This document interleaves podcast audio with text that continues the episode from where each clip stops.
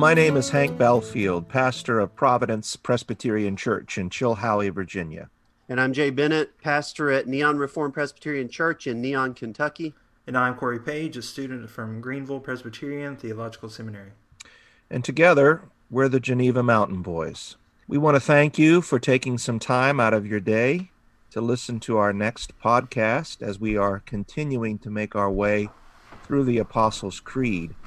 We're winding down now, coming to the last few statements in this creed, and we trust that so far it has been an edification and an encouragement to your soul as we've considered together the various uh, implications of what this statement of faith has for us as God's people.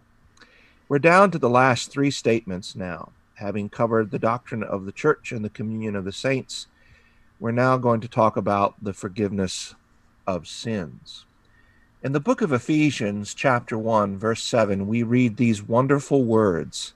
Speaking of Jesus Christ, the Apostle Paul says, in him we have redemption through his blood, the forgiveness of sins according to the riches of his grace. This portion of the creed affirms what Paul talks about in that passage. We believe in the forgiveness of sins. Now, there are times, however, in which we use words that sometimes we assume everyone knows and it's important for us as we think about what the church teaches and what Christianity believes that we define terms. Most of our listeners probably understand the concept of forgiveness or the idea of being pardoned. But some of you may not be familiar with the implications of this technical word, sin. So, brothers, let's start our conversation by defining what we mean, or more importantly, what the Apostles' Creed means and what the scriptures mean when we talk about the category of sin. What is sin, and why do we need to be forgiven of it?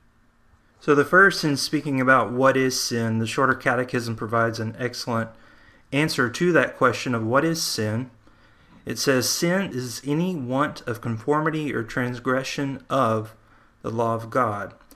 So sin is uh, twofold. It is the want of conformity, which means that uh, one fails to do what God commands.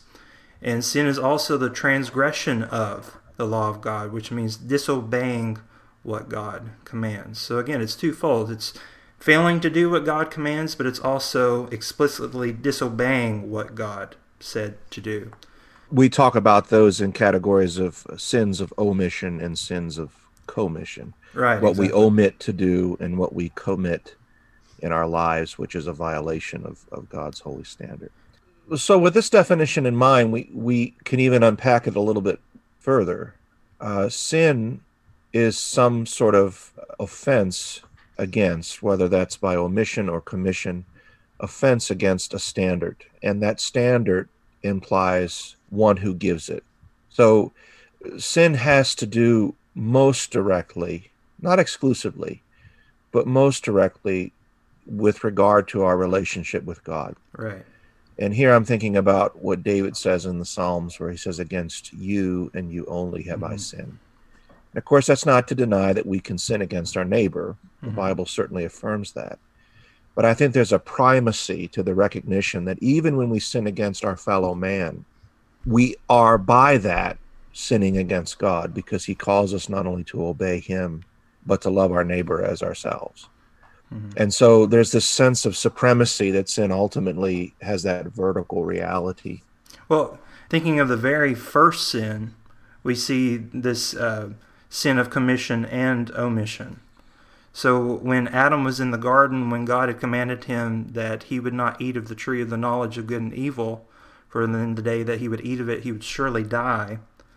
So it was that that he was commanded to not eat of the tree.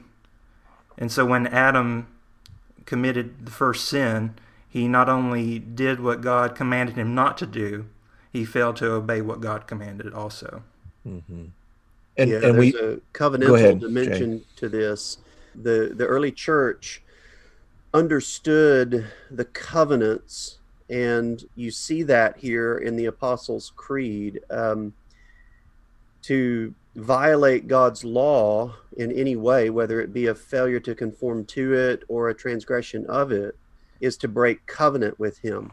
Of course, that first covenant made with Adam uh, was a covenant of works, and God gave His law to Adam as a covenant of works, um, whereby he might attain uh, to the promise of eternal life by works of obedience, by conformity to God's law.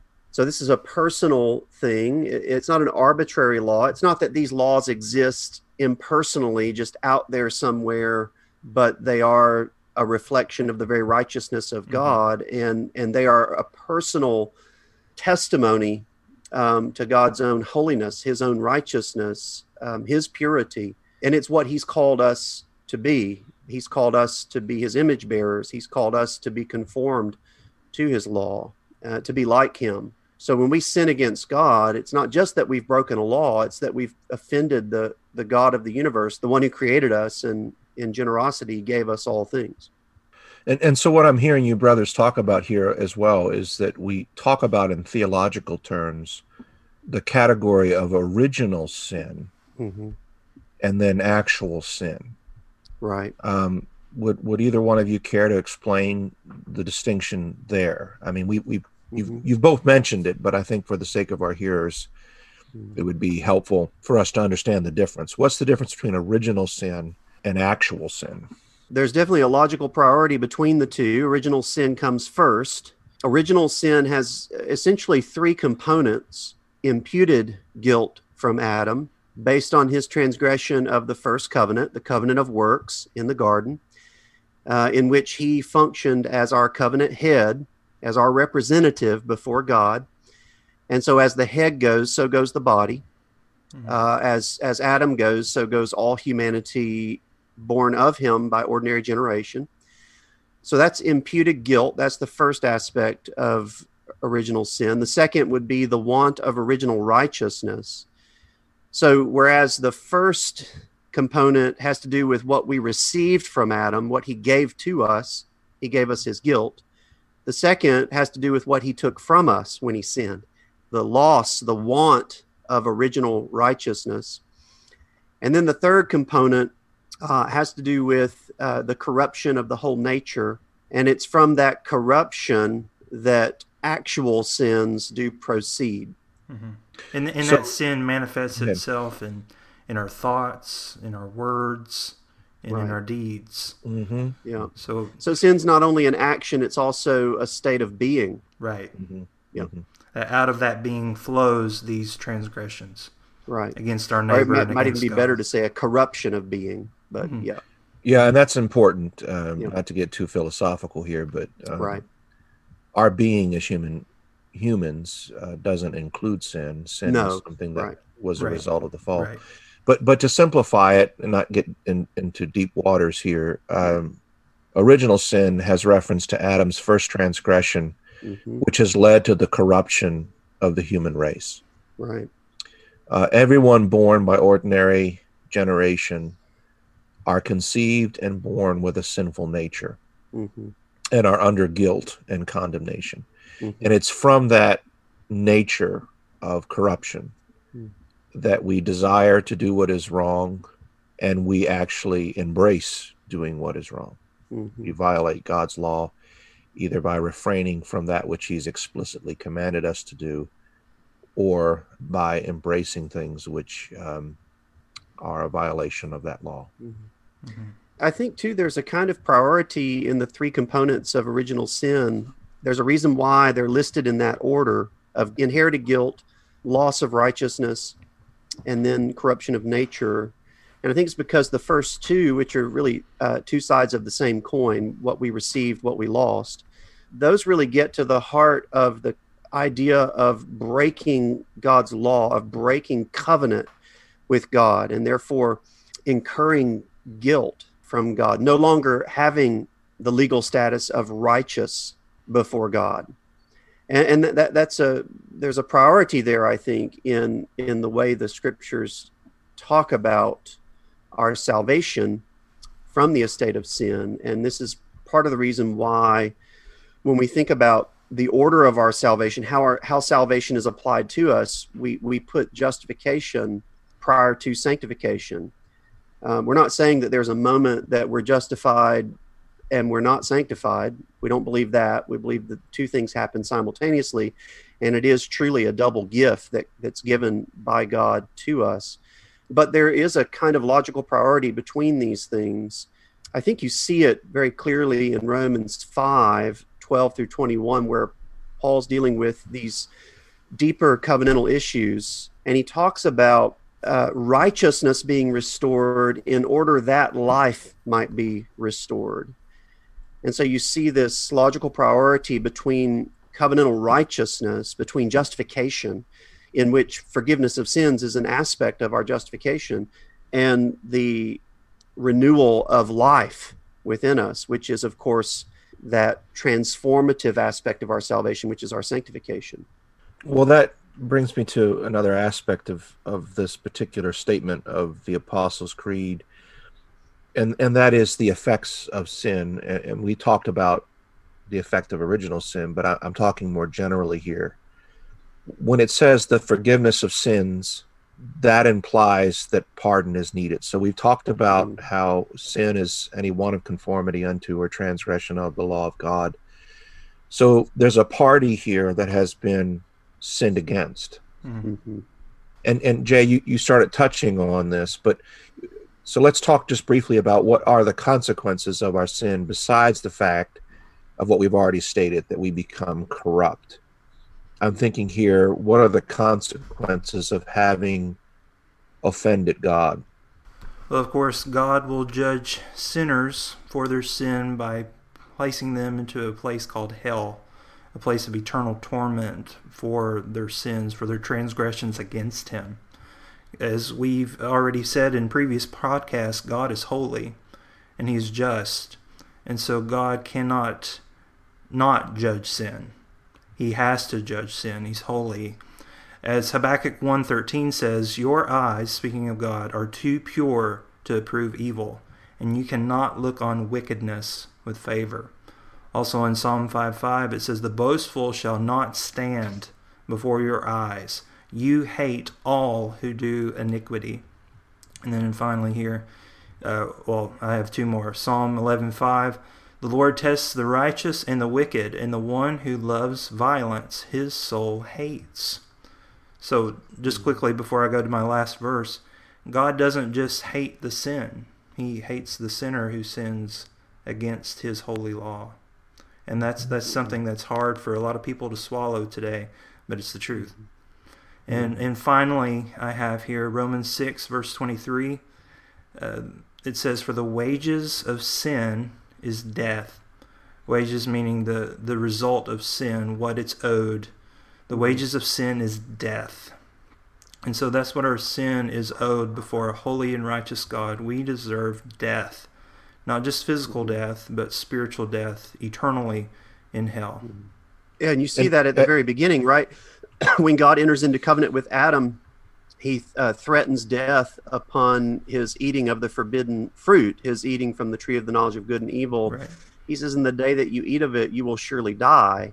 And the death that Adam incurs there, we might say it has two aspects. It's not only a physical death, which is made virtually certain by the fact that he eats from the tree, mm-hmm. uh, but it's his spiritual death, mm-hmm. uh, which is a reality. The, the moment he eats from the tree, he dies spiritually before God. And it's that spiritual death, of course, that Paul has in mind when he uh, says in Ephesians 2, you were dead in your trespasses and sins. Mm-hmm. So the wages of sin is death, as as Corey just said. And yeah, so this, I think th- this spiritual death is being separated from God's special presence, from his from communion mm. with him and fellowship. And we see that from Adam being right. exiled out of the garden. When he sinned, right. he was cast yes. out of the garden and he was not allowed entrance back therein by there being a cherubim guarding the door and a fiery sword. That if he would try to enter in, he would be right. cut down. And so it's only through. God's grace that we're able to enter back into God's fellowship. And how he's done that is by that condemnation being placed upon himself through his son. So, I, what I'm trying to get at here and asking these questions and, and having your brothers discuss it is because we, we need to recognize that before we get to the hopeful reality, and, and Corey, you're segueing into that, uh, the hopeful reality that we are forgiven, we first have to fully appreciate the fact that we need to be forgiven. Mm-hmm. Right. The fact that God is holy, the fact that we are guilty, the fact that we stand under condemnation outside of Christ, that we are enemies of the kingdom of heaven. It's only when we fully appreciate the depth of our depravity and the woefulness of our estate in sin that we can even begin to approximate the greatness of God's love and his mercy. And as you said a moment ago, Corey, it seems like in the modern world, people want to bypass the hard truth of sin and condemnation. Mm-hmm. And they think Mm. somehow they're doing people a favor by doing that. But in reality, even though it may on the surface seem to be a more pleasant and comfortable thing to do, we're not only deceiving ourselves, but we're we're robbing, at least in our minds, glory from the gospel and the greatness of God's love and magnanimity. Uh, we can't fully appreciate the depth of his love until we first understand the depth of our depravity. Mm. And so this is a very hopeful statement. We believe in the forgiveness of sins, but Mhm. there's an assumption made behind that. I'm a sinner. Mhm. Mm-hmm. I've offended God. I've broken his commands. I stand condemned. Mm-hmm. Emphasis. And so, as you were saying, Corey, it goes I, right into the yeah. whole idea of grace. I mean, we need grace. So there's a, a sense in which, uh, Jay, you were remarking before we started our recording today how there's uh, sort of a parallelism, Mhm. and there's a sense in which we're recapitulating in a certain way something we covered earlier in this creed, and that is the redemptive work of Christ in history. Mhm. And here we're seeing the application of that redemptive work to the life of those that God has, has chosen for salvation. He forgives them their sin. And it's on the basis of not our own merits, but the merits of, of Jesus. Mhm. So let's talk a little bit about that. When we talk about the forgiveness of sins, what does the forgiveness of sin accomplish besides the obvious reality that, that God says, I pardon you? one of the easiest uh, ways I think to kind of get your mind around what's happening is to think in terms of uh, of images here. I think it was Michael Horton, professor of systematics over at Westminster, California, who I first heard say this, and he I don't know that he necessarily came up with it. Probably not. It's probably just something that's uh, ubiquitous uh, within the tradition, and I just didn't know about it. But um, you know, w- one way to think about this is in terms of images. So prior to being forgiven, everyone in the world, due to the broken covenant of works, relates to God as a condemning judge. He is a judge sitting upon his judge's chair, looking down upon us, and we are condemned in his presence. That is the fundamental relationship that we have with God in our sin after having been forgiven, we no longer relate to God as a condemning judge, but as a loving father. Mhm. So everything has changed for us. The debt that we owed, uh, the um, the rap sheet, as it were, that was um, standing against us, n- no longer threatens us. Mhm. It is gone. Um, all of our sins, past, present, and future, have been canceled Mhm. the guilt of sin is done away with and so we no longer relate to god as a condemning judge but as a as a loving father and we get into their kind of the the doctrine of adoption but And i think that's- that's a good way to to think about what's happening and what has happened when we're forgiven our sins just at least in big picture Mhm. terms And that all comes down to uh, the doctrine of double imputation.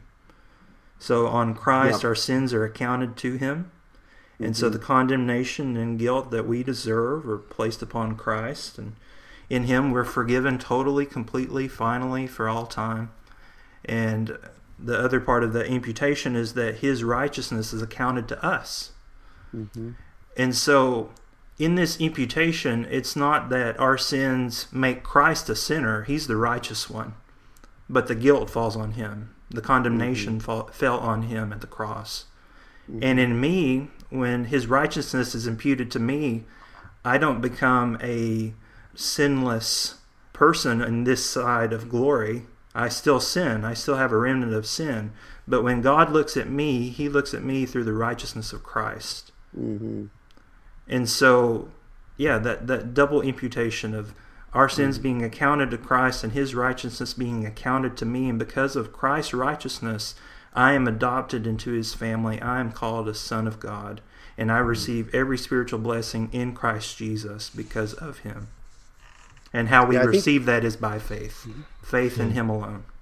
I think you have a part for the whole kind of thing happening here as well. So, forgiveness of sins. Um, we would confess is just part of our justification. The other part, as you just said, Corey, being the imputation of Christ's righteousness to us. And those two things are very important to keep together. But here, the focus is simply on the forgiveness of sins, but not to the exclusion of that other component of justification. I think, again, it's part for the whole. What really what's in view at this point mm-hmm. in the creed is the doctrine of justification. Right. I, I guess the reason why I wanted to uh, emphasize that point is that we say that prior to faith in Christ, we are uh, guilty before God and He's our judge, and now He's our Father. Mm-hmm. How He becomes our Father is not because we don't have sin anymore. Right. It's because yeah, of yeah. His righteousness. Yeah. Yeah. You know, it's not by us being merely sinless that we're we gain access into this adoption. It's through His righteousness. Yeah yeah, it's it's a judicial forensic legal declaration of forgiveness and of being accounted righteous before God that's in view here. And of course, all of that is dependent upon the work of Christ. I mean, looking back to the parallelism, the work of Christ is described in, in terms of for us and for our salvation right? So, what, what does it mean when it says for our salvation? Well, that's what we're getting into now. Uh, what have we been saved from? What have we been delivered from? Well, we've been delivered from the estate of sin. And that deliverance is the forgiveness that we've received from God. He has forgiven us our sins. And this, all, of course, all is related to the work of Christ that He came into the world for us and for our salvation, and that He uh, lived and died a substitutionary atoning death for us. So the atonement becomes extremely important at this point. Like you were saying, Corey, our our guilt was imputed to Christ, so that He suffered the condemnation that we deserved at the cross. He uh, absorbed, as it were, all the the wrath that we were owed, um, the divine wrath that we were owed for our sins, so that we might be forgiven, so that God might be both just and the justifier of the one who has faith in in Christ Jesus. And of course, that that doctrine of atonement, you can see it all the way through the scriptures. It's not just at the cross. The cross is the fulfillment, the culmination of all sorts of types and shadows that we see prior to it, particularly in the ceremonial system that God gave to Israel, uh, where an animal, an unblemished animal, could be brought forward to serve as a substitutionary atonement for the offerer. Uh, just listening to you gentlemen talk, I some some questions came to my mind that I'm wondering if maybe some who are listening might have thought of. Question number one: When we affirm the forgiveness of sins, are we saying that because Jesus died on the cross, everybody's okay? They've been forgiven. No. And then no, because uh, we're we're also affirming that only those who have believed in Christ have received forgiveness. The creed kind of does get into this. I mean, I mentioned this parallel as well earlier, Hank. You know, uh, back in the section on Christ, the text says, "For us and for our salvation, Christ did these things." Well, who's the us? Mm-hmm. It doesn't mean the world there; it means the church, and that's why when you get to the section on the Holy Spirit, it begins with the us we believe in the Holy Spirit, the Holy Catholic Church. There's the us, the communion of saints. There's the us, and then well, for I, our salvation. So, so I could imagine. Assuming, it's assuming faith. I think at this point that that okay. we're forgiven by virtue of our faith union with Christ. Although we, we I mean we do have to acknowledge that in the early church there was some fuzziness on this issue to some degree. Um, particularly related to the sacrament of baptism And at you know at this point in the Nicene Creed, it doesn't the creed doesn't just say we believe in the forgiveness of sins. It says we believe in one baptism for the remission of sins. And so we have to really parse out well, what do we mean by that exactly? And that can be a little fuzzy when you look at the church fathers. Mm-hmm. I, am just thinking, uh, in light of what you said, uh, Jay, that there might be some saying, "Now wait a minute." John three sixteen says, "For God so loved the world that He gave His only begotten Son," and here you're telling me that it's not for the world. So, uh, yeah, I can't well, let I, that one slide, Jay. You're gonna have to. Yeah. You're gonna have to elaborate. Yeah, I'll, I'll elaborate on that one. There are different ways of thinking through that text, but I, I think I'm, I'm pretty persuaded by what Calvin does there. Um, there is a salvific love of God expressed to all without exception, at least all who hear the gospel. So, in other words, uh, the way Calvin deals with that is he says, well, what's in view there when referring to the world, he does want to see it as a universal type expression. Uh, and I think that's being a little more honest with the text. But it's it's not referring to the divine decree, to the counsel of God with respect to who this salvation is for, but it's referring to the revealed will of God with respect to who this salvation is for. So, in other words, um, it's referring to the general call of the gospel that that call should be extended to all just like when jesus said in matthew 11 come unto me mm. you who are weary and i will give give you rest i mean he extends that call to all people and it's a genuine offer it's a free offer of the gospel that is an expression of salvific love from God. it's a genuine offer of salvation to any who will come, but it's not getting into the decree of God and who will actually come, which of course God has decreed from eternity. And there's where you get into the particularity of redemption, I guess. But mm-hmm. yeah. Um, men, before you men before, might handle that differently. I mean, there are other ways to take that text, by the way. Uh, I know we're already at the 33 minute mark, uh, but I want to ask you men, while I have the opportunity to ask two ordained pastors, when we talk about this of our forgiveness of sins in Christ eternally forever through what he accomplished for us on the cross, what do you say to those who still struggle with sin even today with with feeling guilt for their sin that they've committed maybe even before listening to this podcast someone committed a sin and they still have this guilt uh, how would you pastor someone who's still struggling with assurance because of the sin that's still within them? That's the second question I was going to ask. I mentioned earlier, you know, I have a couple questions that came to mind, and the, the first was, does this forgiveness of sin, this affirmation of the forgiveness of sin, mean everyone's forgiven? The answer to that is no. You have to repent and believe in order to receive that forgiveness in Christ. The second question was, well, since Jesus died for the sins of his people and they've trusted in him, does that mean that they're just sort of forgiven once and, and it's it's like a blanket statement and they don't need to continue to confess their sin? And of course, the answer to that is yes and no. in one sense, uh, it's all completely covered but in another sense, in time and space, we continue to struggle with sin. And Corey, you mentioned it earlier that we are still sinful the reformers understood that we are at the same time justified and yet still sinful. That the work of sanctification is not just a positional separation that I have in Christ, but it's it's an ongoing work of the Holy Spirit to make me more and more like Jesus in thought, word, and deed throughout the days of my life appointed to live. So we continue to make mistakes, we continue to sin. Christians are forgiven sinners, but they are still sinners this side of glory. And so there is still a need on a regular basis to confess our sins. And the wonderful thing about this doctrine is that in the New Testament, we're told that if we confess our sins, he's faithful and just to forgive us our sins. Now, getting to your question, I think one of the ways I would handle it, I can't speak for Jay, but one of the ways I would handle it is that we have to put the promises of God before our own emotional right. hearts. Mm-hmm. mm-hmm. There are times where I don't feel forgiven. There are times where I may have a certain emotional response and I'm walking around with that sense of guilt. And it's in those moments we have to cling to the constant promise of God in the word that's repeated again and again and again. And that is, if I truly repent and confess my sin, he's faithful and just to forgive me my sin and cleanse me from all unrighteousness. Mm-hmm.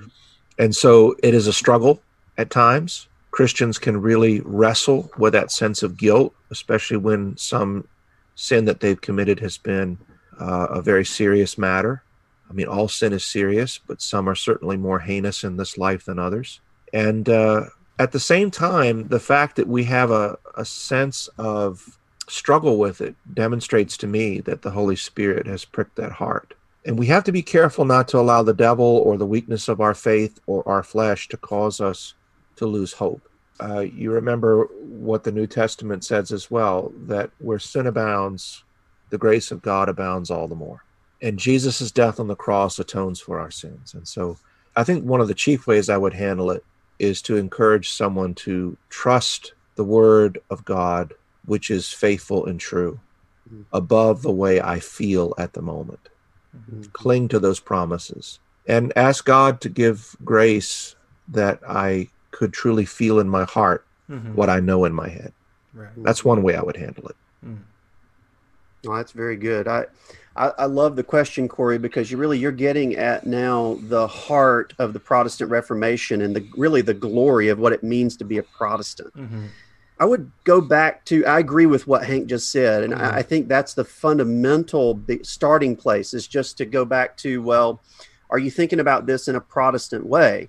And the way I would want to reinforce that is to go back to those images of the law court and the house, right? So you can think about uh, life in general in two respects. You can think about it in terms of law court, so being in a court of law, or you can think about it in terms of being in a house as a member of the household. Anytime I've ever stepped into a court of law, whether it was because I was the one accused or because I was on a jury or whatever, always had this sense of foreboding, like this there's this sense of solemnity. It's, it's, not set up so that you feel a sense of kinship with the judge. There's mm-hmm. there's an intentional distance there, and that's appropriate because mm-hmm. you want the judge to be unbiased.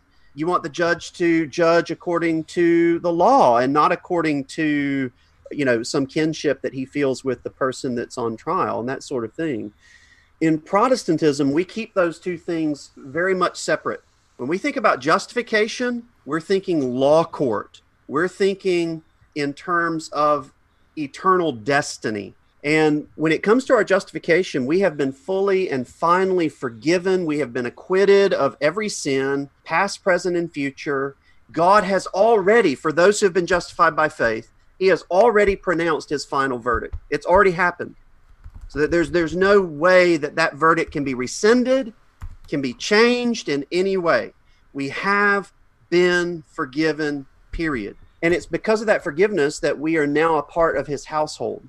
So, this is what Paul's getting at in Romans 8 and verse 1 when he says, There is therefore now no condemnation for us who are in Christ Jesus. There is no condemnation. Condemnation, that's law court, that's justification territory. We've been acquitted. There is no condemnation. But God hasn't simply acquitted us and then just sent us along our way. No, God has acquitted us and brought us into his own house and made us his children. And while there is no condemnation for us, he is a loving father who will discipline his children when they sin against him. He would be unloving if he didn't discipline us when we sin against him. But his judgment against our sin in the context of the household of faith, in the context of being an adopted child, is not condemnation. It's, again, loving discipline that's meant to lead us to repentance that we might walk the peaceful path of righteousness and, and produce that fruit of righteousness in our lives. So when someone w- comes to me with the sense of guilt and a loss of assurance of salvation and these kinds of things, I would always want to begin there and say, look, as, as you experience this guilt, you understand that if you've trusted in Christ, there is no condemnation for you, right?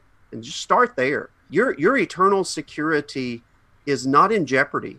And and then begin to flesh out, well, why do you feel these ha- have these feelings of guilt? Are they legitimate?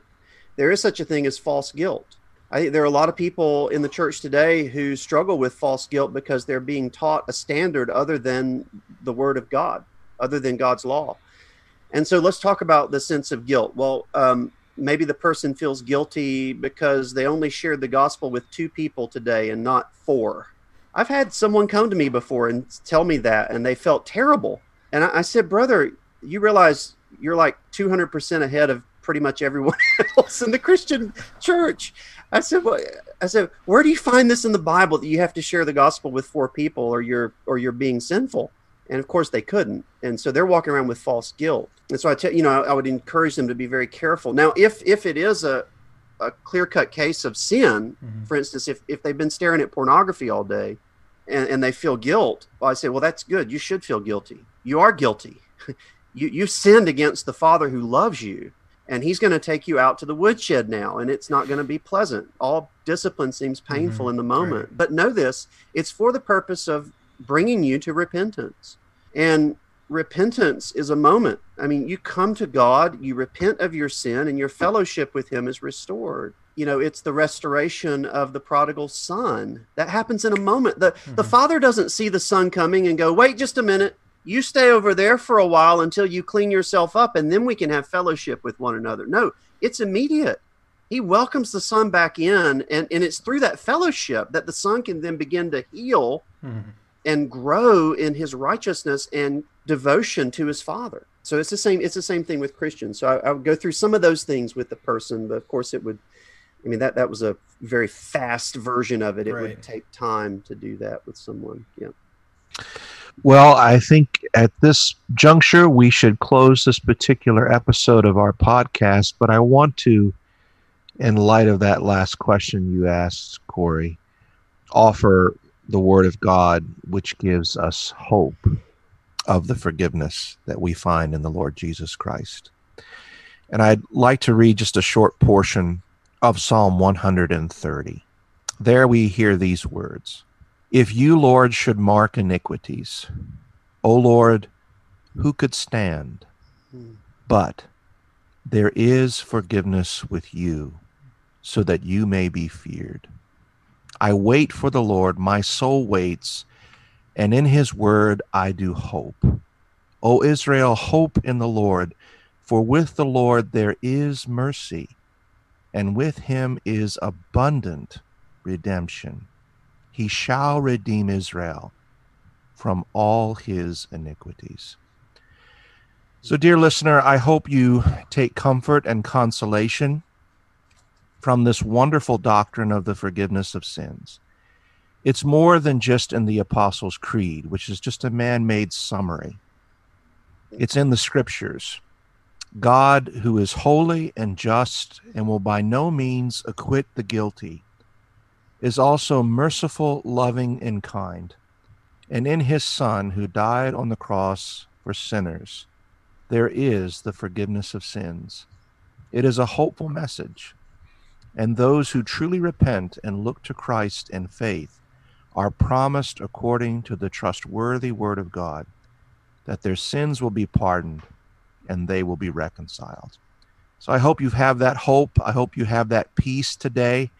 I hope that you are trusting in Christ for the forgiveness of your sins. I'm Hank Belfield for the Geneva Mountain Boys. We're glad you've joined us today. May the Lord bless